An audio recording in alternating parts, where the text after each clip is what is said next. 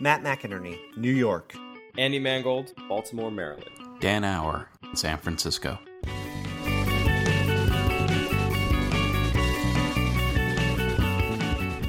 Recorded November 13th, 2014. Loading episode 90. Variant A. Shh. Guys, real, guys, real quiet. Come in close. Come in close. Okay, what, do- what do you want to know, Andy? Don't Okay, tell anybody. I'm Don't not tell telling anybody. anything. But we launched Dayswork this week. What? Oh, congratulations! I got yeah. I got an email saying I don't get to play with your beta anymore. So well, you do. You have you have 30 free days left. We we put you on the free trial. I trial. know. I know. I appreciate that. Thank Yeah, you. Yeah. No, we, we launched it very quietly. We spent uh, last night, I guess. Yeah, last night. Time is weird. We spent last night uh, staying up late and deploying it and moving the hosting over. And it's now public, and we haven't really told anybody yet because we're kind of waiting to see if there's some kinks to iron out. Uh, obviously, I'm gambling that by the time this podcast comes out, we'll be ready to tell people. So I guess that's kind of a way to make sure we're ready. But yeah, that's very exciting. We're uh, like we have two subscribers now, so you know, Ooh. pretty much pretty much rich. Cash is rolling in the door. Yep. All right. Yeah, that's awesome. Congratulations. Well, congratulations, Andy. I hope it does well. I like your Batman invoice That was my Batman voice. on your homepage. Oh, Batman invoice. There's I thought an you said. invoice from Wayne Industries. I was talking like this. Come on. Why does Batman need a website? Come it on the seems like he podcast. doesn't need a website. Uh, well, it's, like, it's Bruce Wayne's secretive. website that has Yeah. a secret Batman backend that That makes sense. Bruce Wayne could go on and he has special permissions to view the bat, the bat, like to restock the Batmobile with ammunition and caltrops and oil slick, right. off from an admin panel, Ruby on Rails. Cave management system. Cave, exactly. Yeah, he has to go in and manage the the Nest thermostats in his Bat cave, of course. Check for intruders on his uh, Dropcam. Um, quick, what other startups that Batman would use? Um, come on, come on. Mhm. The August lock. So I can lock all the door, padlock all the doors. Oh, the, the smartphone, smartphone deadbolt. Uh, Yeah. What else? Gosh, uh, would he use Airbnb when he traveled? I, maybe, I guess. I don't, I don't know. He's super rich, so no. no, so Airbnb Nope, is out. wouldn't use Uber's that at out. all. What about the Uber helicopter service? Does he have his own helicopter? Uber has a He helicopter. has his own service? helicopter. Yeah, Uber has a helicopter service. You not know that? No. I feel like Batman doesn't need any sort of disruptive service that saves you money because he's super rich and can do whatever he wants. Well, but that's the thing though is technology things are pretty much catering to the super rich already. He's just the super super rich. That's so that, that's kind of an Yeah. untapped market, I would say, right? Like, Wait, do you think he has his own social network with Alfred? Oh yeah, he and Africa have a private social network. That's a good idea. Yeah. This is he good. could he could pay to develop his own. Like it's not like it has to be one oh of yeah, those. that's what I'm uh, saying. Yeah, totally. It's just a bad network. we actually a while ago i forget how long this is a long time ago we talked about the idea of making uh, apps for rich people and we just thought that if we could come up with an app idea that like mega rich people wanted that we could sell it for a thousand dollars and only have to sell you know a couple dozen right because that's the whole that's the whole business model of you know exotic car companies and rolex and patek philippe and yacht companies they're like look we're not going to sell that many patek philippes they cost as much as a house but all we have to do is sell like 12 of these motherfuckers, and the factory's running for the whole next two years. So, There were a couple of those I really thought were funny. Uh, one was pretty over the top, seemed like a parody, but wasn't. It was like a twenty thousand dollar email service. Do you remember that? no, I don't see. I, I'm not aware Oh. of these. That's a real thing. It was basically like, of, of course, it wasn't well done, right? Of course, it wasn't because it- somebody thought to have that idea, and they thought we're going to spend hundred thousand dollars and get five people to sign up for twenty thousand dollars and be all set forever. And the other one I really liked was, I don't know, this was a while ago when Christian Schwartz designed the luxury fonts for House Industries and decided they're going to charge for like nine hundred ninety nine dollars a weight or something, just because they're like specifically designed to mimic luxury brands. And it was it it seemed like a parody as well, but it was very funny. Uh, I don't know how serious it was, but they make kind of like mimicked the Prada logo or mimicked the like Estee Lauder logo or something. The the one idea we had, which I think might have actually worked, but we couldn't bring ourselves to make it because, you know, uh, ethics and wanting to put good things into the world and whatnot, was uh, if you had an app that was like a like a social network hub, so you could like you know link it up with Instagram and link it up with Twitter and link it up with other stuff, but Yeah. but uh, you didn't just sell it in the app store. You only distributed it privately uh, to people that paid you to customize it for them. So it would be like you know Matt McInerney's app, and you open it up, and it's got the things in the order you want, and it's got your like logo or something we make for you up there. It's got your favorite colors in it. Uh, I think you could sell that to some dumb rich people for, or maybe maybe the entitled children of some dumb rich people for for a couple thousand dollars, right? Like get your get your That's own custom market. app with your name on it. I feel Yeah. like that's a thing people would pay for. Isn't that where Rebecca Black comes from? Like, it's just a guy who Yeah. caters to like really rich Yeah. parents' children and says like, "Hey, you want your kid to have a music career? Pay me ten thousand dollars. I'll put him in this video. I'll write the song for. Actually, probably more than that, right? Yeah. Uh, I'll make a song for him. I'll put him in a video. I'll auto tune him up, and they're going to be super famous. Let's go. See, I, I thought it was just uh, I could be I could be mistaken on my Rebecca Black facts. So please correct me if I'm wrong. I thought it was a situation where they just like, oh, she wants to like pretend to be a star and have a professionally made music video about a song of hers, not we're going to catapult you to meme level celebrity. Um, Actually, I don't know what the intentions were. I think we're describing the same thing. I just don't know what they meant to do. No idea. The question is, how did that person sell that service? Did he sell it as "I will get your daughter on Good Morning America by any means necessary," or did he sell that service as uh, "I will make a cool music video and whatever happens, happens"? It's really in the hands of the internet. I'm not sure. Who knows? He certainly didn't sell it as like your daughter will be the laughing stock of the internet for a solid month. Yeah, but hey, everyone knows her name, so you know, no such thing as bad press. Am I right? Mm-hmm. I'm not sure that we've settled on that, but sure. yep. Go ahead and put that in your tweets, people. No such thing as bad press on the Grid podcast. There you Quoted- go. That's you why heard it here designers shouldn't be marketing. You heard it Right? here first. Andy, did you know that great design tells stories? Quote that But- M dash Andy Mangold. Ah, don't do that, please. So Yep. I'm I'm on my phone because I was looking up Rebecca Black, and there is an entire section under her Wikipedia page for philanthropy. Wow. Oh, good for her. So, anyways, philanthropy it literally has one sentence in it. So there's that. and it says Re- Rebecca Black is noted not a philanthropist. She's been quoted in the media as saying "finders keepers" and "get out of my way, pores." Is that how rich people refer to poor people? They just yell, get out of my way, pores. They're not. I mean, see, they don't want to emphasize their humanity. They want to really make them just an obstacle, an object. You know, it's in their way. So I see. That makes sense. I understand. listen, Matt, get up close. I know a lot about rich people. We can talk about this. I don't know enough about rich Why do we have Tell to keep more. getting so up close? It's a very intimate show. I don't know. Andy makes us keep doing this. Do I Uh, keep doing it? I, I, yeah. I'm trying to. Yeah, I'm trying to improve Yeah. my podcast presence. What I'm gonna do is really put some range in the show. So there's a lot of a lot of highs, a lot of lows, a lot of high Great. volumes, high pitch. You know, it really Awesome. have some interest, some good patterns and rhythm to the to the vocals. It's not a Bob Dylan record. You can just talk normally and we'll be fine. Welcome to a podcast about design. Think of this as a Green Day record. Just no highs, no lows, all maxed out, kind of shitty. Ah, good riddance, am I right?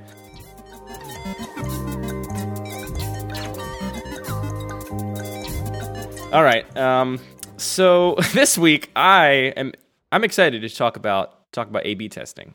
This is a I'm- subject I'm you're not not as excited, to talk about it, Matt. I'm the only reason I wasn't thrilled about it is because it's not a thing I participate in that much. I feel like this is a thing that you know, uh, software as service, web apps, e-commerce sites are participating in. I feel like I'm working on a lot of like attraction pages, cultural institutions, things that aren't really A/B testing. So I'm not I'm not participating as much as you two. So what what do I have to contribute? What do I know? Well, Matt, not doing something has never stopped us from talking about it before. I don't see why it should stop us now. Dan, how are you feeling about this? I see you over there huffing and puffing. Great concept, really shittily done in practice. I'm not exactly a fan. I like that Dan. Dan sums it up so quickly. No, he's like he's like he's like I'm gonna end the podcast right now. I know we're at minute ten, but let me just pretty much sum this whole thing up, express all of my thoughts in a very concise sentence, and then I'll be done talking for the rest of the show. Boom. Well, here's what we should do. Let's just record two podcasts, put both out, see which does better. I was trying to think of a way we could A/B test the podcast. That would be awesome. We can't do it though. Technology, we don't have the technology. No, I know.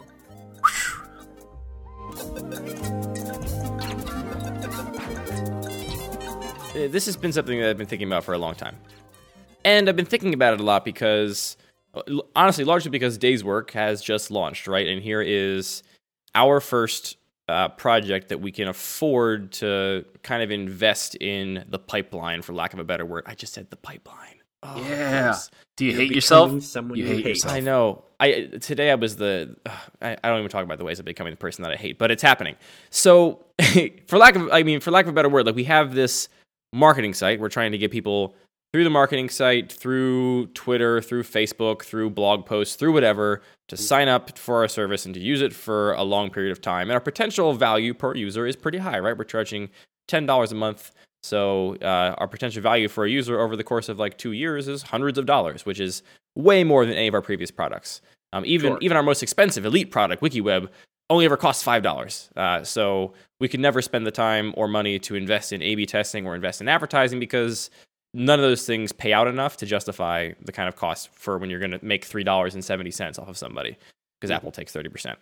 So I'm thinking about it largely for that reason, and also because it's a thing that comes up a good bit in the office with our client work. It comes up with all sorts of projects, and I do not know how I feel about it, right? Because in one sense, it's like, hey, we've always championed design for being practical, right? Like the reason that we say we're not artists, most of us, I think, is that art is this kind of fluffy uh, thing with no edges on it and who knows what it is or how you measure success.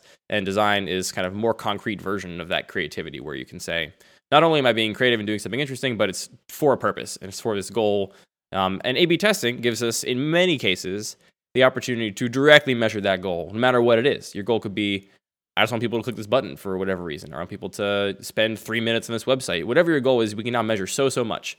So, in some ways, it's really appealing, right? Like we have tools at our disposal to actually see the impact of what we're doing to a greater degree of clarity than anybody's ever had before in this industry.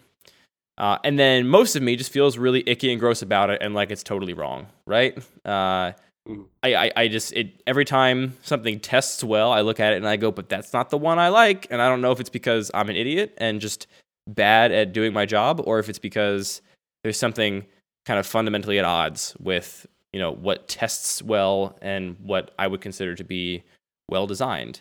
Um, so I, I will put it to both of you, given that.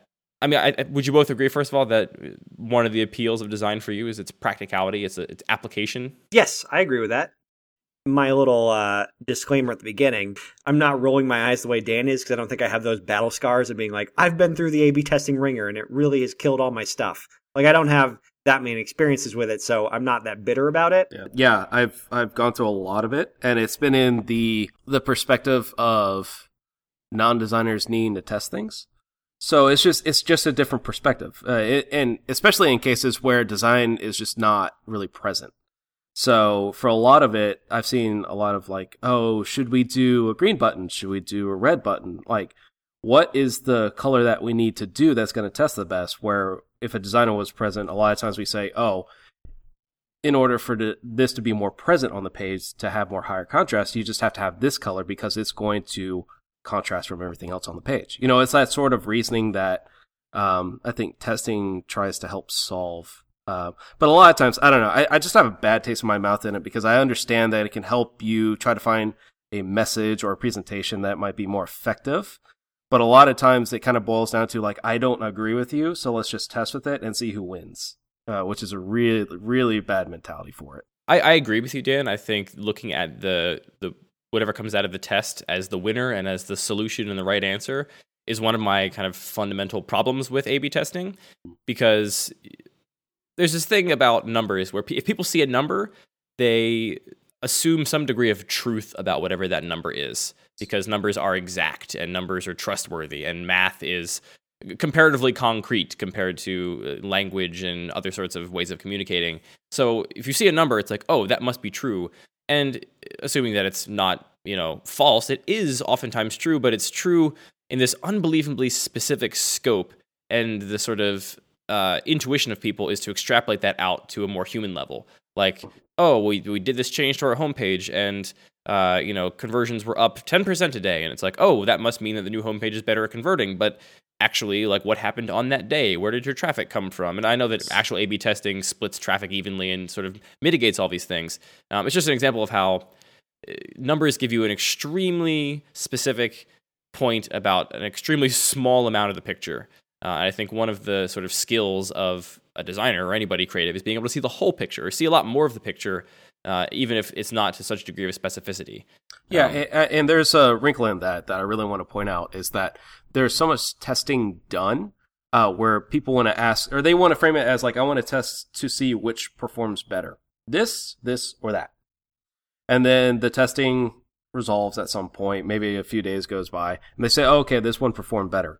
Nobody ever asks why, or many people in many cases do not ask why which is the thing that's missing so many times. Like I could think back to iContact. One of the marketing folks said, "Oh, the banner ad that we have with the dolphin on it is the best con- you know, it's the best click through rate we've ever had."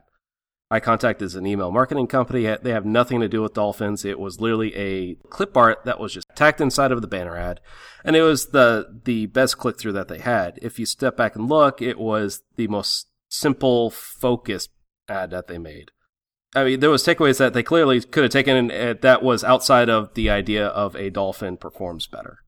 You made so many good points there. Let me just reiterate them. So first of all, you talked about the fact that um, you know th- people oftentimes will look at the results and not dig deeper and figure out why. And I, I would argue that I think a lot of people do do that, and I think that not pushing forward and trying to figure out why means that you don't really understand the problem, right? You're just kind Yes. of looking at you're looking at shadows on the wall and you're trying to chase this uh, this little light dancing around, but you don't actually understand your success at all.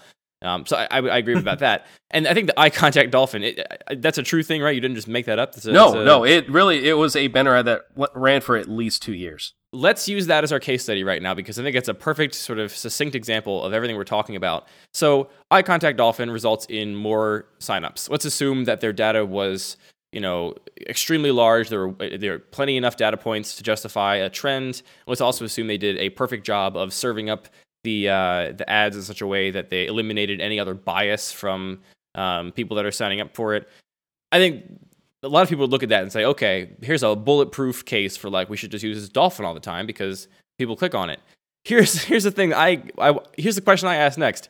Okay, do we want people that click on the dolphin banner ad to sign up for our service, or do we want people that click on the other banner ad? Like, who are these people? Like, Yeah. you can never you can never measure every possible variable. Like, sure, you got more signups, and you could go a step further and measure how long the people that were dolphin people uh, stayed customers, or how many emails they ended up sending compared to the other people. But as soon as you start measuring everything, it becomes immediately overbearing. And to just look at one little piece of that picture, it's just you only get a little piece, right? And now you have a bunch of dolphin lovers on your website for reasons that are unknown to you, and you, you have no clue what's going on. Yeah, yeah, and, and there was a really good point in what you said, and something that I've dealt with uh, with a few different companies at this point is that there's a long tail retention thing that you have to keep track of. So, yeah, sure, the dolphin ad might get people more people onto the homepage. Cool. That might get more people to sign up. Cool. Are those people going to um, re up the next month on their subscription, which, which is a monthly cadence? cool. What about a dolphin ad makes people want to subscribe to an email marketing service uh, because of a dolphin ad? Like, And the answer is dolphins are dumb and advertising doesn't matter. boom. but no, it, but and that's why you have to go back to those things because there's so many other cases that are outs- outside of banner ads. Um, be it a button or a type of message or the way that the message is presented. So many people go in and say, okay, if we t- tweak this one thing, we could probably get 5% better conversion. Cool. What about that can be applied to your whole offering instead of trying to do a one off? Because another example, and like I'll talk about this because enough people agree at the company, but Tagged uh, actually has an issue with their product because they've gone through multiple instances where they wanted to redesign everything because it was all old, all aged, and they wanted to be able to do something about it, and they just wanted to reinvent multiple times now. What they found so many times is that when they went to go test it the w- same way that they have in the past, is that it always performed worse because uh, their implementation of testing over the years is let's test every single thing on the page, let's tweak the shit out of it. Ultimately, they painted themselves into a corner. Because of that, anytime that they would go to test something new, it always failed because it wasn't the same thing that people have just gotten used to over the past eight years. So the the thing about testing is that sure you could try to do this through data, sure you could try to do it just based off of a spreadsheet, but ultimately it's not going to give you a very clear picture. It'll give you a clear picture of some things that might be wrong, but it'll never give you the instance of understanding the reasoning of why it would ever fail or succeed. Let's assume people are measuring all the things you're talking about. Like they're not nothing's falling through the cracks. They're measuring all of the retention. They don't understand why, but they know that Dolphin ad is performing way better across every metric across many years of the service. Why practically is that a problem? Because and the reason I'm I'm playing the role of everybody that I've ever had a discussion about testing with, where I mm-hmm. say I don't want to do this. It's not our vision for the thing. It's not doesn't make any sense. It's a dolphin. Why are we doing this? And they say it doesn't matter. Like the dolphin brings more people in, more people give us money, more people stay signed up for a long time. They're more active. They share our service more. It does not matter why why it works, right? We Okay. just know it does. Okay, so I want to pose this to Matt then, because Matt, Sure. like for for a lot of the projects that you've done in the past, it's been brands that have been highly curated, like well established. Yeah. Um, what if in one of those projects somebody said, "Oh, like the dolphin ad, we need to do more dolphins in our ads," or something that was completely off brand of stuff in- that they've done in the past? Like, how would you tackle that? I think my reaction would be similar to what Dan is saying, in that I would say that might like maybe a lot of people click on the dolphin ad, but it has nothing to do with everything that you've done elsewhere. And I would imagine the reasons people are clicking on it has nothing to do with who you are or what you are. Maybe they just like dolphins, and are they really that valuable to you? I think the thing that comes up is, well, no matter what, more people are going to our website because of a dolphin ad. So how about you just work it in? if we're talking about something that is well established and speaks to a high quality, I'll make that argument and say, honestly, you don't look like what you are. Like you, you are a high quality thing and just putting a clip over a dolphin looks sloppy. It looks lazy. And that's not how you want to represent yourself. Even if you're getting a totally new, different audience, is that the audience that you want to have? And is that the one way you want to present yourself? And usually the answer will be no. And if the answer is yes, well then Get off my lawn. I assume that, that that will eventually fall apart. Like I would just assume, okay, maybe it's time to get out because the leadership doesn't know where we're going. And the other thing that I often think about is that the work that I admire the most never seems to be work that comes from testing, right? It's never like, No. oh, this website that, and you can tell, you can tell when a website tests very well and has been like A/B tested into oblivion by the way it's set up. It has a certain a certain cadence and a certain rhythm to it, a certain redundancy of sign up buttons that you just know uh, happens to work better uh, and sort of passed all the tests. Um, and I think it's easy to think about this kind of. I I often relate this kind of uh, this kind of pandering, I'll call it, to the user. Uh, to like making pop music or you know like a bad sitcom the whole point is like it works people like it but you're not like pushing anything forward right? At the end of the day you're just like doing the thing that's already established that is already a pattern that works everybody and you're not helping at all. Um, and it's really easy to use that argument against like oh there's some like crappy company doing some horrible marketing and they're just doing this pop culture thing where they're tapping into some pre-established patterns.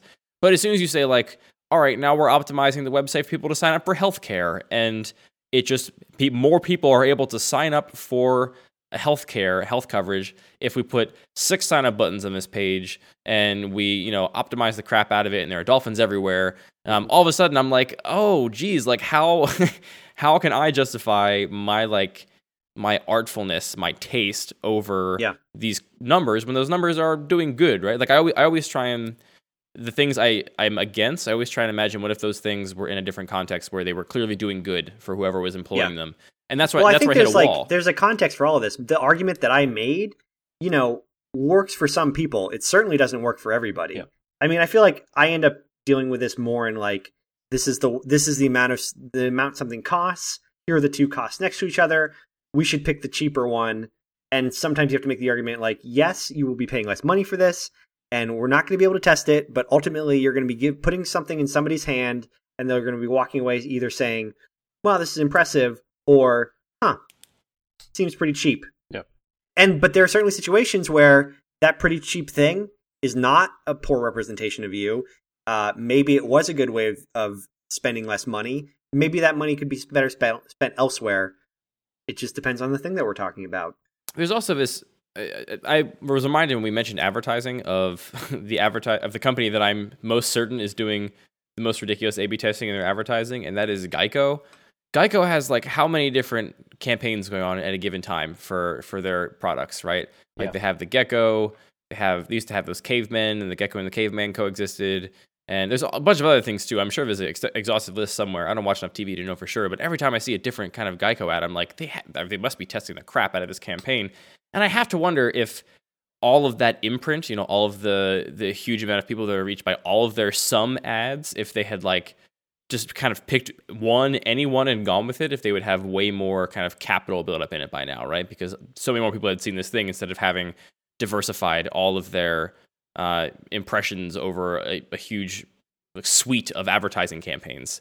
Um, and I think some maybe testing comes down to that too, right? Like if you if you know you stand for something, uh, it's probably not worth testing that, right? Because if you're gonna like change what you stand for because it's something tested better, then what are you doing, right?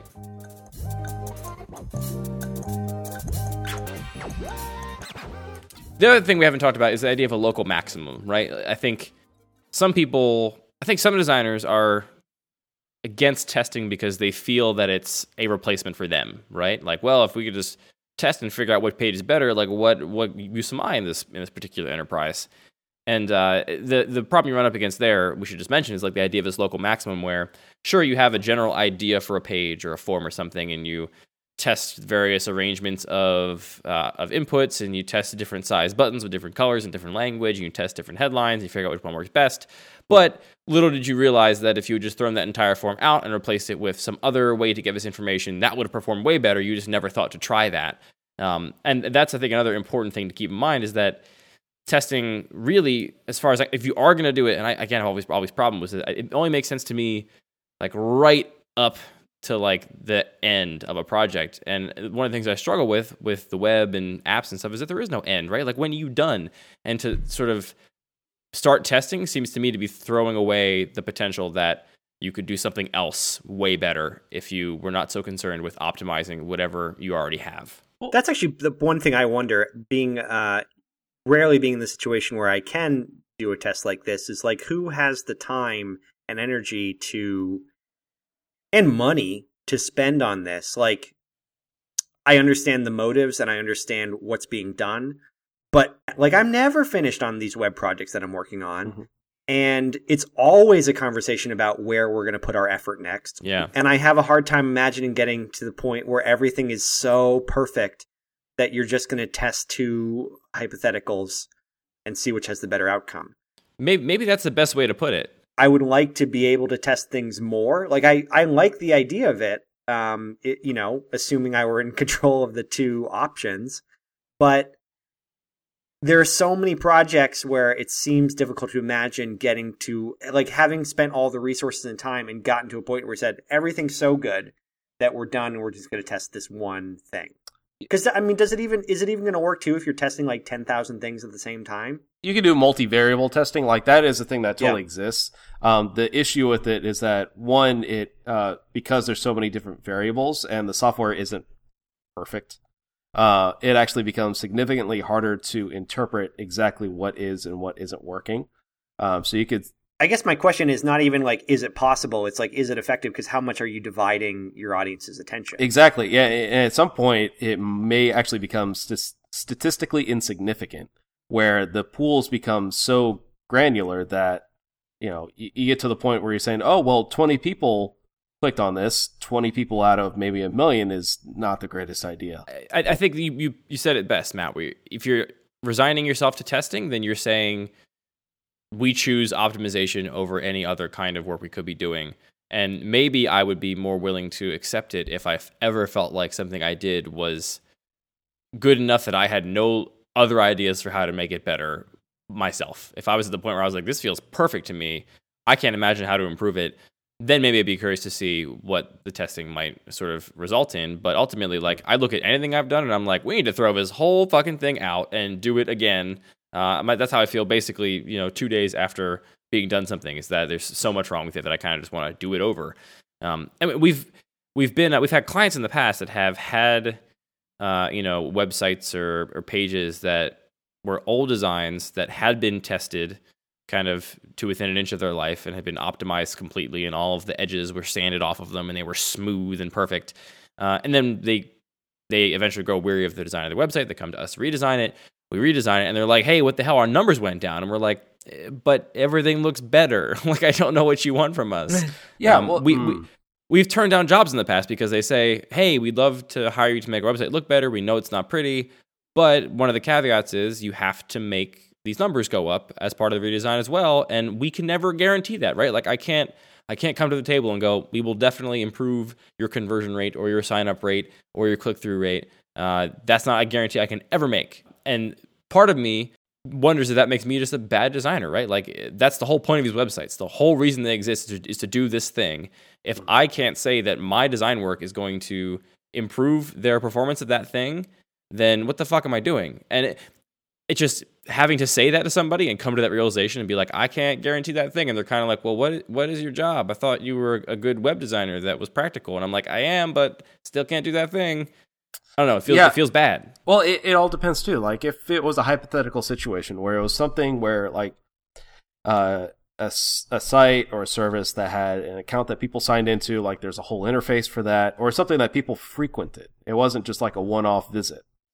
Uh, if it's the case where you go and redesign something, people just have to reset and they have to get acclimated to the the the new interface. That always will make numbers drop, no matter what.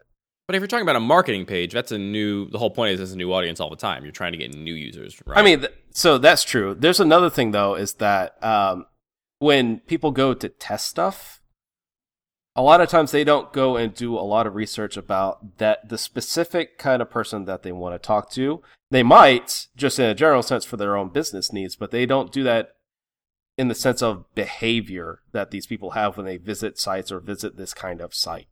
Um, so there might be expectations like if somebody goes to a plumbing website, there might be just something that a lot of plumbers do that they're just used to. Or if you're going to look for a service, there's something like that. There's always a case where people have a preset notion of what they're looking for when they get there for a specific kind of thing.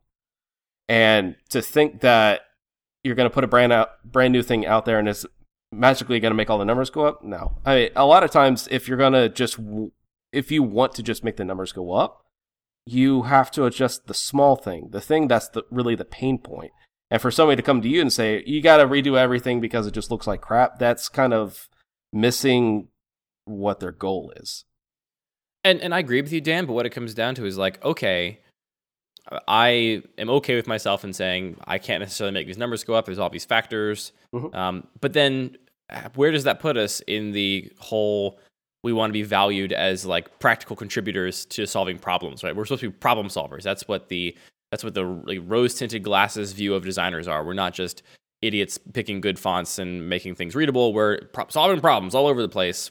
Mhm. Now here's a here's a person in my industry with a problem they need solved, which is that their website is bad and they need to look better, but they also can't afford to lose any sales or like, make any of their user signups go down because that's the core of their business. And I am this person that said, I can't do that. Sorry. Like, that's not a thing that is possible.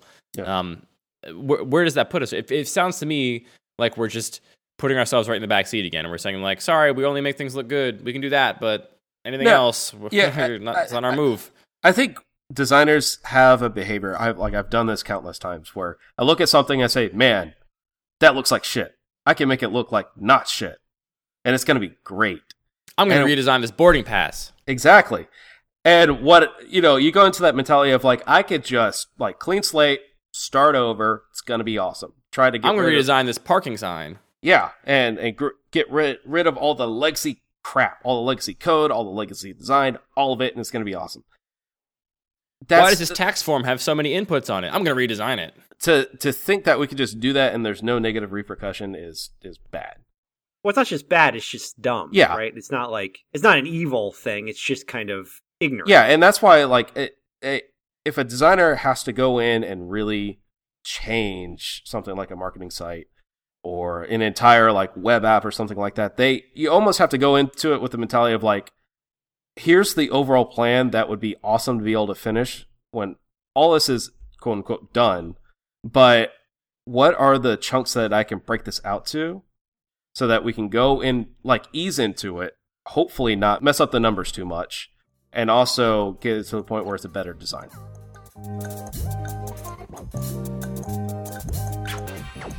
I mean, I, I feel like I have a half baked thought. And, you know, this, if this is not the place for half baked thoughts, I don't know what is. uh, part of me is like getting embarrassed about this because I feel like this is just me trying to grapple with the fact that maybe what I care about is not just money, right? Like all of these optimizations are ultimately things that will make the business behind a website do better. And I feel like I'm just like grinding up against capitalism where it's been so ingrained in me from youth from from being a baby that if it's not making money it's not right, it's not doing the correct thing, it's not going to be successful. Uh, but of course, I, I, that's not my only goal, right? So to say that testing is not important to me, I, I, think is right in line with my goal of saying I want to do other things. And you know, uh, there's probably lots of really great cultural contributions that would never test well. Um, some Yeah. of the most influential bands, like look at the Velvet Underground. Velvet Underground is never going to test well, but look at how many bands they happen to influence that sort of spawned off of them. Yeah. Um, there's value to doing things that not everybody will like, uh, and that is kind of at odds with our whole like consulting business, where the whole point is that we're going to make your business better. I guess is the idea, but the idea of being a consultant that will come in and also like increase your cultural and uh, value, increase your immeasurable value, the stuff you can't just assign a number to, um, is I think something that I, I know I value that, and I don't know why I'm having such a hard time just saying I value that, and you can't measure it and get over it. But I guess that's what I feel. I mean, I think we just applied a lot of negative qualities to the idea that we might just be artists. To be honest, I don't really respond to the idea that I might be an artist. It's like it's such a different thing. What are you talking about? Um, but I think you're just you're identifying with a lot of things that people ascribe to art, Andy. And I did, I'm not sure if uh, if that feels good or bad to you, but I'm not. I don't know. What do you think? I have a distant look in my eye. I don't know. Andy might just be some frivolous artist. Maybe. Fuck. I don't know. Like who? I have no sense of self identity. I don't like. I. I I've always told myself for the past uh, I don't know seven years that I got into design because I felt the art world was directionless and uh, not a place where I could do something valuable and meaningful in the world. And then you're right, Matt. I just gave a pretty good diatribe for how a lot of the most valuable things are just things that you can't necessarily measure and ascribe other quantitative value to, and, and that is a pretty good definition for art, right? Um, even even things that are art, like music, there is this other there's a business aspect to all these things, right? So there's Right. music uh, that is strictly artistic, that's experimental, that um, I think art is so often defined as being irreverent to that to that measurement, right? Yeah, no, I mean, if you define music by the, like, if you talk about the business of music, like, we're talking about the worst part of music. No one's talking about how great the business side of music is. Mm-hmm. And that's just understood. It's just like, yeah, well, Taylor Swift does sell this many records, but no one's saying that Taylor Swift has the same artistic merit as the Velvet Underground. That's not true. Like, But everybody knows that, does. right? I don't know. Depending on the argument that you're going to make. And right? here's I where only, you bring, I only bring up her as an example because of all the, the Spotify stuff, but like, And and that's the thing is I I don't think that she's not artistic. Like I, I that almost came out of my mouth. I almost said like, oh, we have art music over here and we have crappy business music, but there is still a creativity and art in what she's doing. She's I don't think she's strictly you know A/B testing pop music and just making whatever musical notes and patterns happen to sell the most records.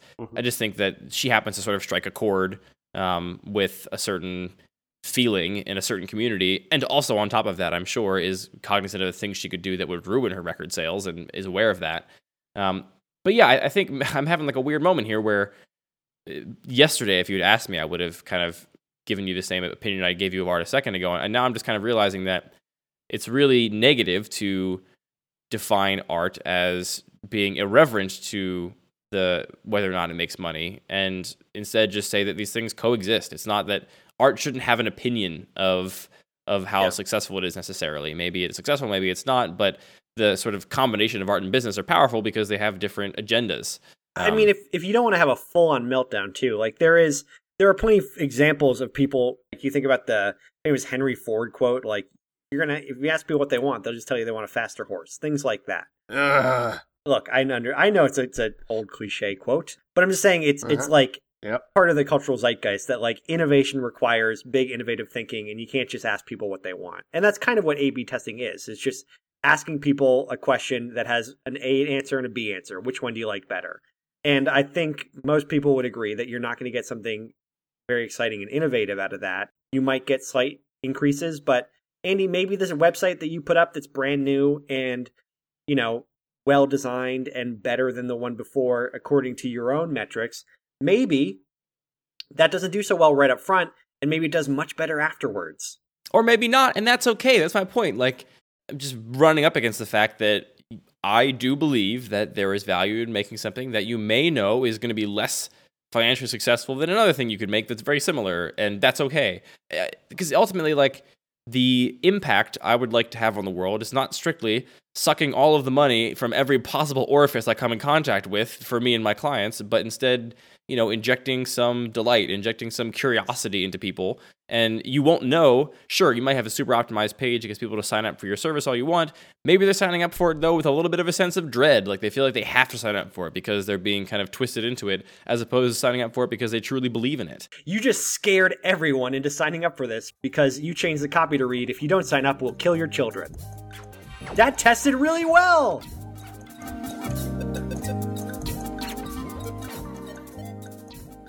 So we- have worked with a number of lawyers over the years at Friends of the Web for a number of different reasons. Um, recently, when putting the terms of service together for for Dayswork, which was a annoying hurdle to jump through and hard thing to do, um, we basically Mandy Brown of Editorially, who I will say right now, thank you, Mandy Brown, you are a hero. Um, she spent a long, long time writing really great, clear, effective terms of service and privacy policies for Editorially, which was her her company that has since been shut down, unfortunately. Um, and she open sourced that so that anybody use it if they wanted to, which was great because that was kind of the foundation for for our, our terms of service. I went through and edited it and added things we needed, took things out we didn't need. Um, we had to add whole sections about payment because her service was free and ours is paid, so we had to sort of add that in. I, I spent a lot of time on this, and I sent her over to our lawyer and was like, "Hey, lawyer, uh, I cobbled this together from places and did what made the most sense to me, but I need someone to vet this for kind of whether it holds legal water. And uh, and they came back and made a bunch of changes, but one of the most prominent changes was some of the sections, like the disclaimer and limitations of liability and uh, the indemnification sections, um, which are basically the sections that say that hey, no matter what happens to you, you can't like sue us over it uh, if something happens to you on Dayswork. If our servers crash and you lose all of your information and you can't send invoices, you don't get to sue us for all the money that you might have lost. Uh, you're not allowed to do that. Um, and he basically came back and had added tons of language, legalese to this, and and Mandy's terms of service for Editorially was human. It was not it was not legalese. It was very easy to understand, and so there's a lot of that kind of Mandy style language left over, and then there's these like three sections that are just horrible blocks of legal information. Um, and I responded back and I was like, thanks for all the edits. I was like, the one thing that jumps out to me is like these are all all of a sudden very scary and very hard to understand. Like I don't get them as a person. I myself am reading this. This is my terms of service. I do not understand what this is saying to me.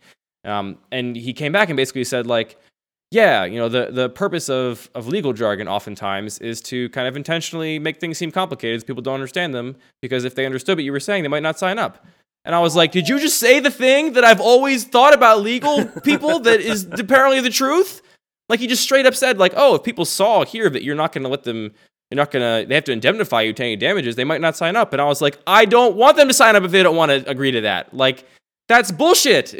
I don't want them to be to not understand a big block of text and sign up not understanding what they agreed to. Like that's fucking horrible. Wow. But but that's the thing that would test better, right? Like if you have the terms of service that Yeah. just had a big giant block of scary legal text that nobody can understand, so they're like, well, I can't bother to read all this. Let me just click this button. Sure, you might get more signups, but you're being a dick. You're being horrible. You are the worst part of the world. Ah! Can the whole episode just be that? He just told me over email. He was like, "Oh, oftentimes the purposes of this legal stuff is to make it so people don't understand the legal stuff intentionally, because otherwise they might be, uh, they might not agree to the things that they want to get that you're asking them to agree to." The thing is, like, I, I don't.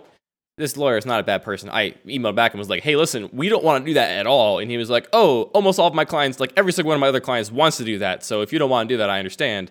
He was just trying to kind of, I think, respond to what most people want from him. He wasn't being Yeah. like a shitty person, but like the fact that that's what everyone is doing is like the worst. And that's to me the exact same mentality of this kind of testing we're talking about where you're like hey if it makes the signups go up fuck it. Like whatever it doesn't matter what, what the other kind of collateral damage is.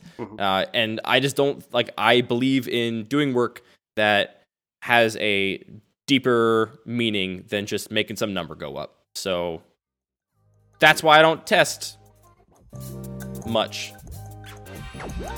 Except for when my coworkers do it anyway.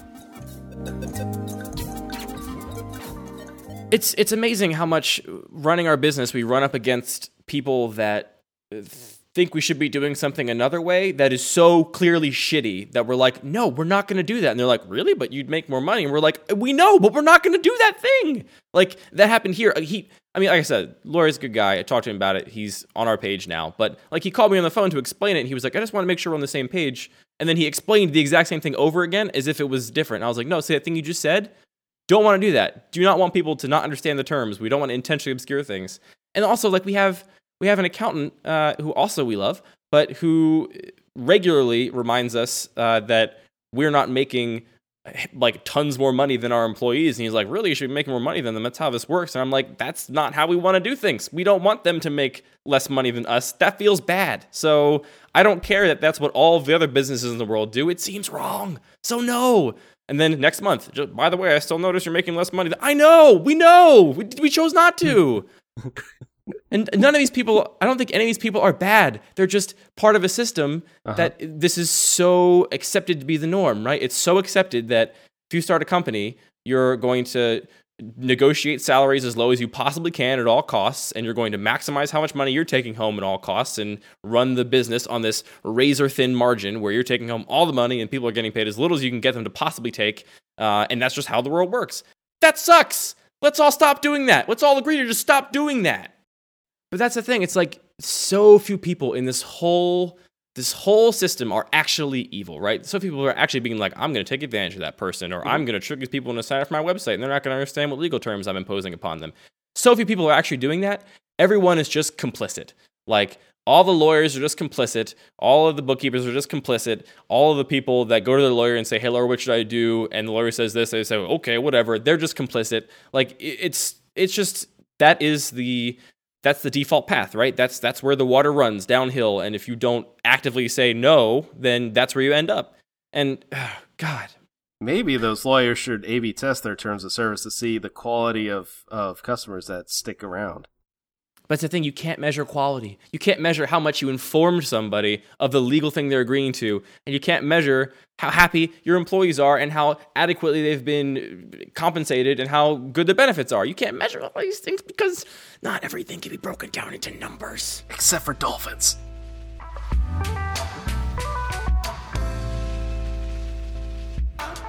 In one way, in one part of my life, I feel so impassioned about that idea like, yeah, you can't can't break everything down to just like business terms and numbers and making money.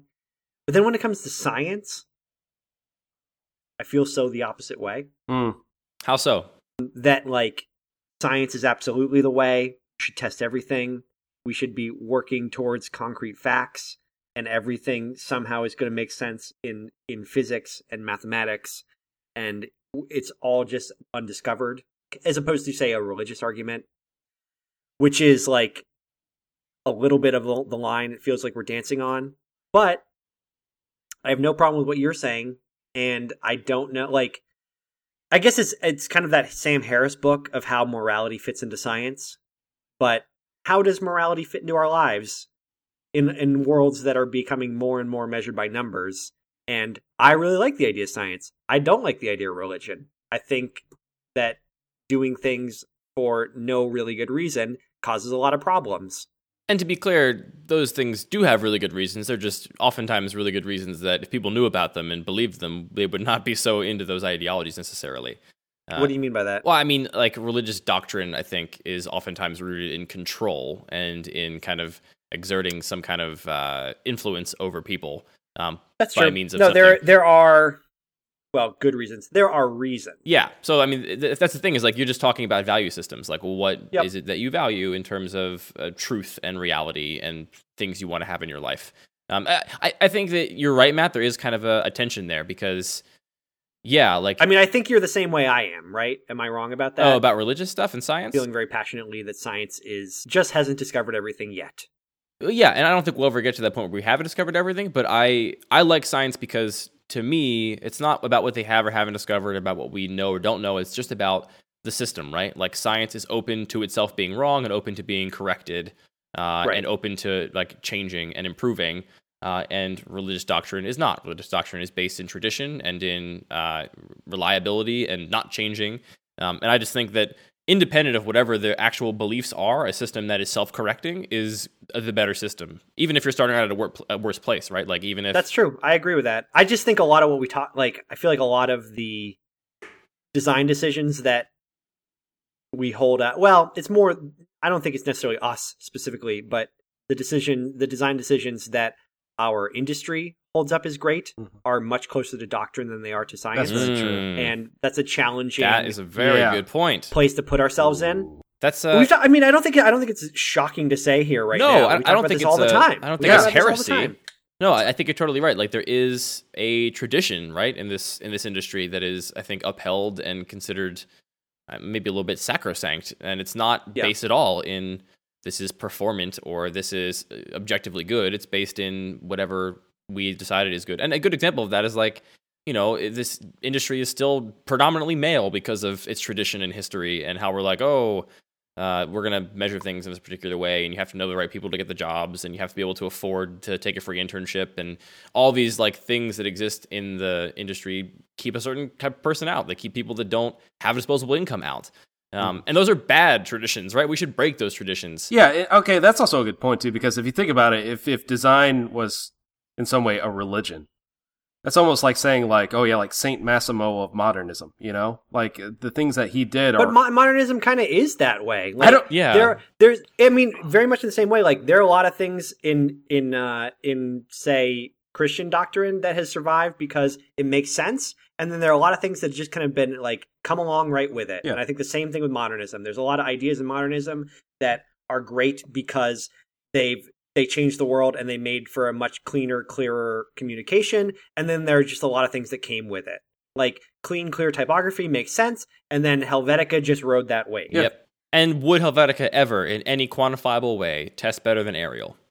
Probably not, right? I can imagine no Right. place where that would cause any meaningful, measurable business value to anybody. That would just be taste, right? That's just you saying, we know this to be the better thing because we went to school for this, look at my degree, so get this other thing out of here. Hmm. and it made sense at a time. It's the like don't eat shellfish of design. Like it made sense at a time. There's a reason why we did it at some point, but just doesn't make sense anymore. You know? Yeah. And why but we just keep doing it because it's part of this tradition. I love Andy's impassioned speech about this is why I don't test. I agree with you wholeheartedly. I don't think we're testing for morality very I don't know that we can't test for morality, but we're certainly not doing it now and we're we're not going to kind of like we're not going to be moral human beings the way you're discussing it. So maybe maybe we're like a, a different thing, right? Because what, what I think this like self correcting system is what it comes down to for me. So I think if you're doing something and you do not care about the impact that it has, and you are going to make no effort to adjust based on that impact, um, that's kind of my worst case stereotypical view of art, right? Like my vision of the artist is this person that just says like, "I made this sculpture, and if you don't like it, fuck off. I don't care. It's just my expression." Uh, and and that's the art I don't want to be a part of.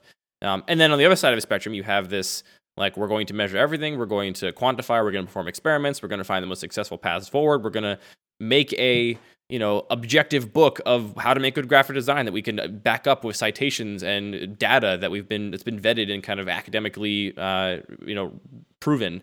Um, and that to me also just feels inhumane and wrong. And there's something in between where it's like my value set is not just things I can measure. That's not the Yeah. only thing that I value. Mhm. But I'm also not going to be totally irreverent to whatever feedback I get. If you show me some numbers, I will take that into consideration the same way I'll take any qualitative feedback, any person telling me that work had some impact on their life uh, in, into sort of consideration. And I'm going to weigh those two things. And, you know, with my value set that I either have as an individual or that I've decided that uh, the company has or whoever I'm working with has, with that value set, we're going to be self correcting, but we're going to be self correcting on our own terms. And that's what a good designer is, maybe. I also think that like I suspect that if we could test everything and we could get enough data and we could test a large enough group of people, then maybe we would come to the right conclusions. It's just like your goal as a company isn't the goal of humanity. It's just the goal of your co- your company. And your goal might not be that great. Like it might not be great for all of us. It's just great for you right now. So you can test and come to a conclusion and get a bad thing. But maybe you could test for the entire world and come to a conclusion that's good for everybody. It's just that's not your motivation, and you have no ability to do that. And and I want to be the person in the meeting that stands up and says, "Yes, even though your company is seems simple, like your goal is like we want to get as many signups as possible in the first two months of of launch. Um, that may seem like a simple goal, but ultimately, I want to say that okay, if you're bringing in people with these you know, invite games where they earn credits and invite out their contact list, and you're doing all this stuff that even if your goal it seems to be just that, that actually your goal in the long run is probably a little bit different. Like your mission statement for your whole company is probably not get as many users as possible in the first two months and then figure it out from there. Um, that there's collateral damage, right? There is other stuff that is happening when you when you optimize for this local goal that you yeah, need to consider. Like you you might have got that customer, but maybe he now hates you after this because he feels screwed. Or maybe every single person in his contact list hates you because you made it one click for him to send a fucking spam message to everybody he knows. Uh, maybe that.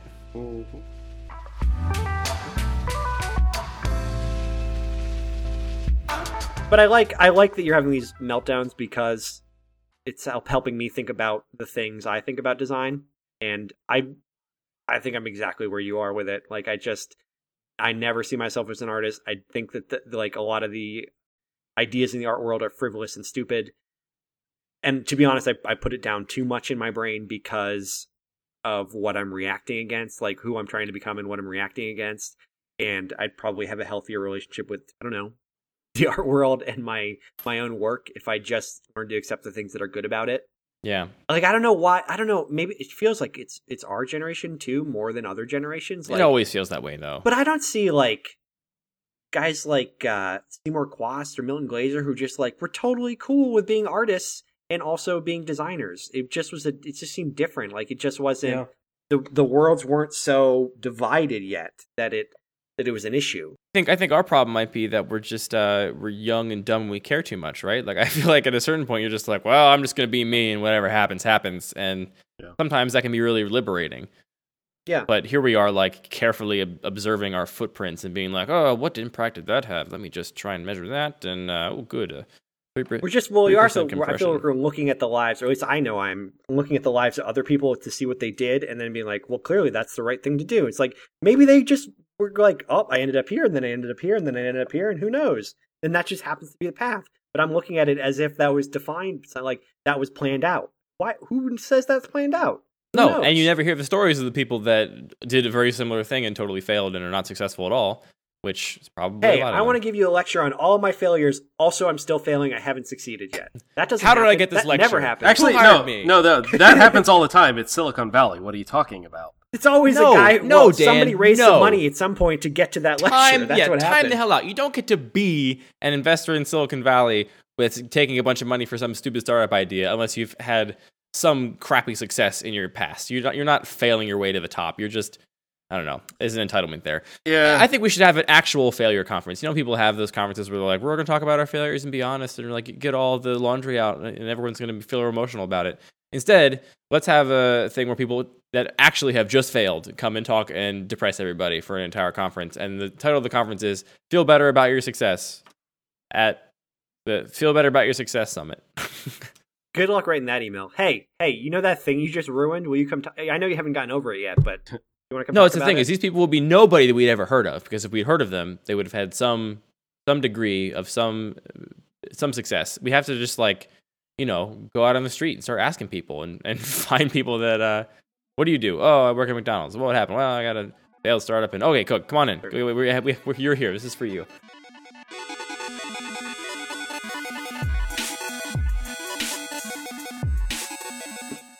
So my happy ending is uh, a little piece on SB Nation by a guy named Jon Bois called Breaking Madden. Oh, um, oh, I'm jealous. It's on my list. Oh, yeah, I took it from you. Oh.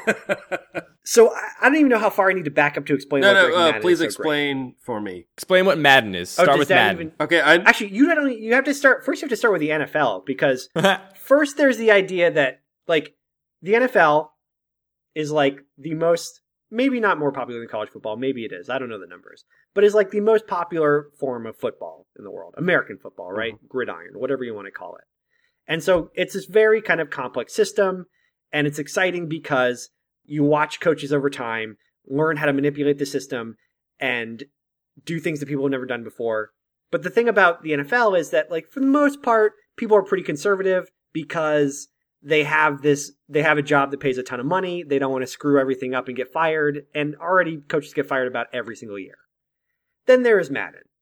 Madden is a system that supposedly simulates the NFL, right? Like you have all the different teams in Madden. You have all the rosters. They update it every single year, so it's like as accurate as possible. They continue to kind of work on their physics engine. They work on all sort of different features so that you can do exactly what the NFL players are doing. Mhm. But the thing about Madden is that it's not that at all.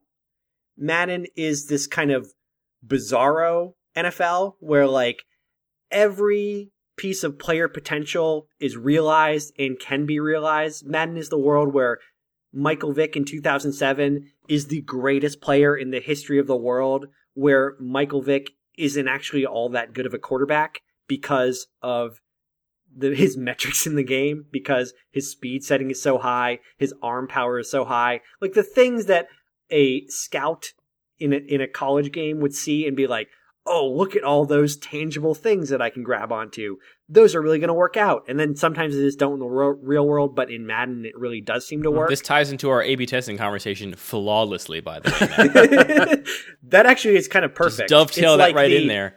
All the arm and leg strength in the world can't get you a ring. Michael Vick A/B tests really, really, really well. He has all those things. Then there's the guy like Tom Brady, who the numbers really don't add up very well. He's not very fast. He's not very strong. But turns out he's one of the greatest quarterbacks of all time. And he wins three Super Bowls. Michael Vick gets released, signed by the Jets, doesn't even start till midseason. Kind of washed up. Mhm. And he's younger. The reason Breaking Madden is so great is because it fully acknowledges that Madden is this flawed system and tries as hard as it can to break it every possible way that it can. Oh man. This guy, Jon Bois, will pick an absolutely absurd scenario and play it out in the Madden system and tweak it so hard that he literally does break the game sometimes. Like, for example, last week in the NFL, Peyton Manning broke Brett Favre's total touchdown record. Like, the number of touchdowns that Brett Favre threw in his, his entire career, Peyton Manning broke that after playing for like, I don't know, 15, 16 seasons in the NFL. And this guy said, okay, here's what I'm going to do. I'm going to bring Brett Favre back into the NFL. I'm going to do this in Madden, and I'm going to see if he can break Peyton Manning's career touchdown record in a single game. And he'll do that until it either works or the game breaks or he runs out of time. to me, like it's the perfect combination. I mean, Jon is a brilliant comedian. He's an amazing writer. Uh, so the posts are always written beautifully. Uh, it's this amazing combination of like comedy and storytelling and this crazy new medium, right? Of a video game where we're just gonna like totally torque all of the stats. Uh, and it ends up being this kind of like uncanny valley where it's funny and interesting because it's similar to something that is familiar to us and yet so wrong. And and that that like nice like tension I think makes it it's really well resolved and and Jon does a great job with it. I I, I just I I will never forget about the Super Bowl from last season. Do you remember the Breaking Bad Super Bowl from last season? Oh, yeah, where he tr- basically tried to score as many possible points as he could with the Seahawks. Yeah, he he scored as many possible points, and the way the game broke at the end was so magnificent. Like at a certain point, he reached a limit of how many points it would track. Like the game, like past two sixty four or something, doesn't even keep Oh track. yeah, it of has. Points. It only stores it in a certain number of bits, so it can't Yeah. pass. I, I don't Oh, know enough about computer science, but it can't score more than you can't score more than like 256. Yeah, it's like the points in integer limit of the score. Yeah. And then Right. he like so he hit that point. He kept scoring touchdowns, and the game ends like abruptly when like after a timeout or something. Uh, there's no players on the field. There's just this like weird oblong polygon in the middle of the field that has so clearly the texture pack for a player like overlaid on it, so it looks like a horrible weird football player baby that is just like. And he just like zooms in on in, in the in the replay, and he's like, "I'm done. I, I am turning off the Xbox because this cannot like it breaks in ways that are so it also speaks a little bit to like how hard software is right like the fact that he can by not actually hacking the software like he didn't take apart his gaming system and like you know patch in new code he just in the system they gave him he just pushed the limits so extremely that it broke in these glorious unpredictable ways which is just i don't know it's so fun to watch I just love watching it be turned into a playground. I, I feel like it's all the reasons that I love a game like Minecraft, where it's just like wide open world where you can do whatever you want. And it's like, Madden is not that at all, or it doesn't propose to be. But turns out What it it is. was. You do any like it could it could be a football game, or it could be your playground to play out every hypothetical scenario you ever wanted to that happens to involve football players. That's on my list of things. I have a, a separate sort of secondary list of things that I like that are specifically things that are only good because they're on the internet. Like the internet makes them possible. Uh, and this to me is like a perfect example of a really amazing type of thing to make for the internet, right? Like to hack a video game and to make these blog posts with the videos and the animated GIFs and the Actually, writing. the thing about it too is like it also, to a degree, is like one of the best uses of the internet. Like the way he presents a post makes it so much a thing that can only exist there. Exactly. Like you could never, you just couldn't present that in a book, and it just makes full use of the media. This does it in like a smart. It's funny to say this, but like in a smart, thoughtful, well-produced way. Like he makes a really nice video for every single one, and it's funny, and the music is good and like he picks perfect moments from the game to put these animated gifs Mhm. in. You wouldn't expect the level of quality from it if I just if I just said like very dryly what it is. I don't like I I had no idea what you guys were talking about, and I'm checking out like the latest post on it right now, and it's awesome. Like even just kind of I mean, Oh, the Marshawn Lynch one is was very good today. yeah, and you know, there's just I'm I'm looking at some of the gifs now, and just like I would have figured it was some bullshit like Imgur thrown together in three seconds sort of thing, but like he put thought into every single little detail. and the site is designed well enough that like they've they've planned for the fact that like you load 10 million gifs and it's not going to work very well. Like also SB Nation has been done a nice job on their site. The guy when they hired uh, uh what is it Fraser Davidson to do all the logos, he did like a, kind of a heroic job on doing like two or three hundred little marks for all the different variations of college football blogs, NFL blogs, NBA blogs, MLB. Blo- There's so many different team blogs that they run that they've done a really nice job of tying them together. It's kind of an amazing, just SB Nation in general is kind of an amazing feat of web design that I feel like uh, the the design community only talked about for a moment when those Fraser Davidson logos came out, but in general, really really well done. Like the only the and there are little things that suck about it, like you can't highlight a piece of text on the site without it asking you to tweet about something, but otherwise, but guess what, Matt? really nicely done. Guess what? That tests really well when they do that. It really drives Yeah. up their social Yeah. engagement. Yep. That's the only thing about the site that drives me insane. It almost constantly ruins my experience. But, you keep coming gonna keep back. Breaking so Yeah, I'm it's keep coming back. working. Doesn't matter that you're annoyed. Look at the fucking numbers, man. Yep, that's true. I don't know. I I think everything about where he's doing it, the interface, the content, the idea, it all comes together really nicely. And you're right, Andy. It could only exist on the internet. It's a good point. Oh, what a happy ending. Ah, yeah. Such a good one.